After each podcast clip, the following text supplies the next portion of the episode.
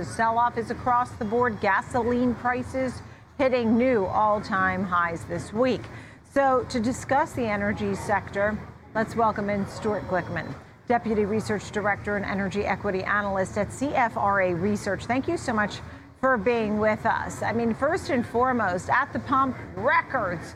And now there's talk it could go even higher this summer. What is the likelihood of that happening?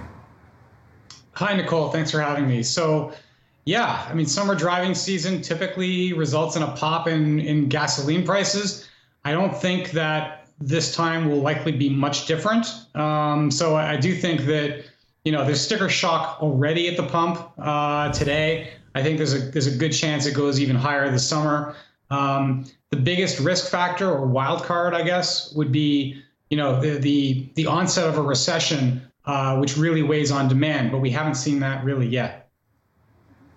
So what are we talking? I mean, at this point, how do you how do you assess how much more people are going to be paying at the pump? I mean, you know, is five dollars, six dollars, seven dollars? Is there any way to sort of gauge? You know, it was over $110 a barrel. So where are we going, and how do we gauge how much money maybe to put aside for driving? Yeah, it's a fair question. I, I, I think probably five dollar a five handle on gas prices seems reasonable to me uh, at the peak of summer. Um, uh, you know, the it, it's just difficult to say. These are kind of uncharted waters. This is the highest, as you pointed out. This is kind of a record high for for gasoline prices nationally, around 450 a gallon.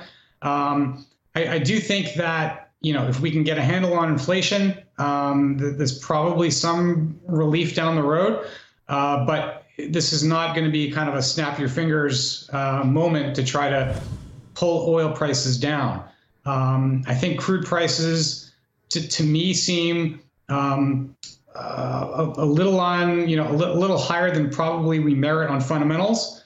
Um, right. But uh, um, you know, I, I, think the biggest factor that could drive crude prices a lot higher, which would drag up uh, gasoline prices along with it, would be if we got some kind of European ban on Russian crude, because Russia supplies at least pre-war, supplied about 25 to 30 percent of continental Europe's oil needs. That that's something to definitely keep an eye on.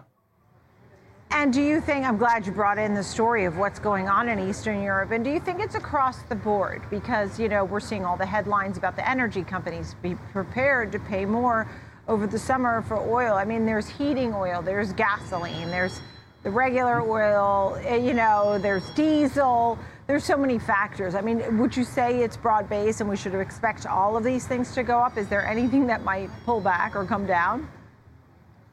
I'll, take the other side of that argument, actually. I think the one that's probably in the worst position right now is diesel. Uh, diesel inventories are 22% below the five year average. Um, and diesel is a huge piece of, of you know trucking demand or fulfilling trucking needs. So a lot of those costs end up getting passed on to consumers. Uh, people still, you know, there's there's a lot of shopping from home, a lot of a lot of trucking demand that goes on, um, and so that I think is something we're not going to see much relief from at all. And I think that's a big piece of why inflation is as high as it is. Um, that that I think is probably the worst of it. Um, on the airline side, I'm actually a bit surprised that airline demand or air uh, demand for air travel hasn't pulled back yet much. Um, perhaps people have kind of hit the point of no return when it comes to delaying their their their travel plans, mm-hmm. and so maybe that's maybe that's a factor. Um, but I, I, do think that the most important one to watch right now is diesel, uh, because that filters through lots of other parts of the economy. And so, with that, I mean, I'm glad, you know, that's why I mentioned diesel, because I knew that that was a big story that's been going on. Because, you know, I talked to a lot of people who work in oil, who work in getting things from point A to point B, as you noted, with trucking and such. Um, so, as we see the transportation average up, um, down over 7% today, right? There's truckers, there's shippers, there's airlines. You've mentioned some of these, the rails. Um, is there any way to get involved? Is there anything to buy here as it's getting beaten down? Is there anything that you're saying, hey, this could be a buy soon, or it already is looking interesting to us? Well, so I, I think that the thing to keep in mind with energy is that we're probably in the very early stages of a long-term upcycle uh, for oil companies because we went through about seven years where oil prices kind of fluctuated between mediocre and, and really ugly. And this is the first year since 2014 that oil prices have been, you know, at this at this $90 plus level. I think a sweet spot is probably somewhere in the 80 to 90 range, and I think we'd probably go back there if uh, the Russian situation eventually quiets down. But even at those kinds of prices, um, I think the E&Ps, the ones who benefit directly from the price of a barrel of oil, even at those prices, those companies are going to generate an awful lot of free cash flow, probably way more than they did back in 2014 because their cost structures are so much better today than they were back then.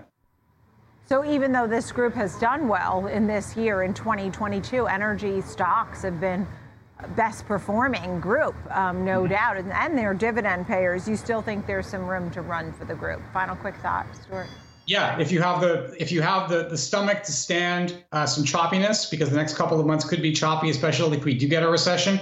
I think longer term, yeah. these these firms are going to be in great position. Okay. Stuart Glickman, thank you so much of CFRA Research. Appreciate it. Thank you. Thank you.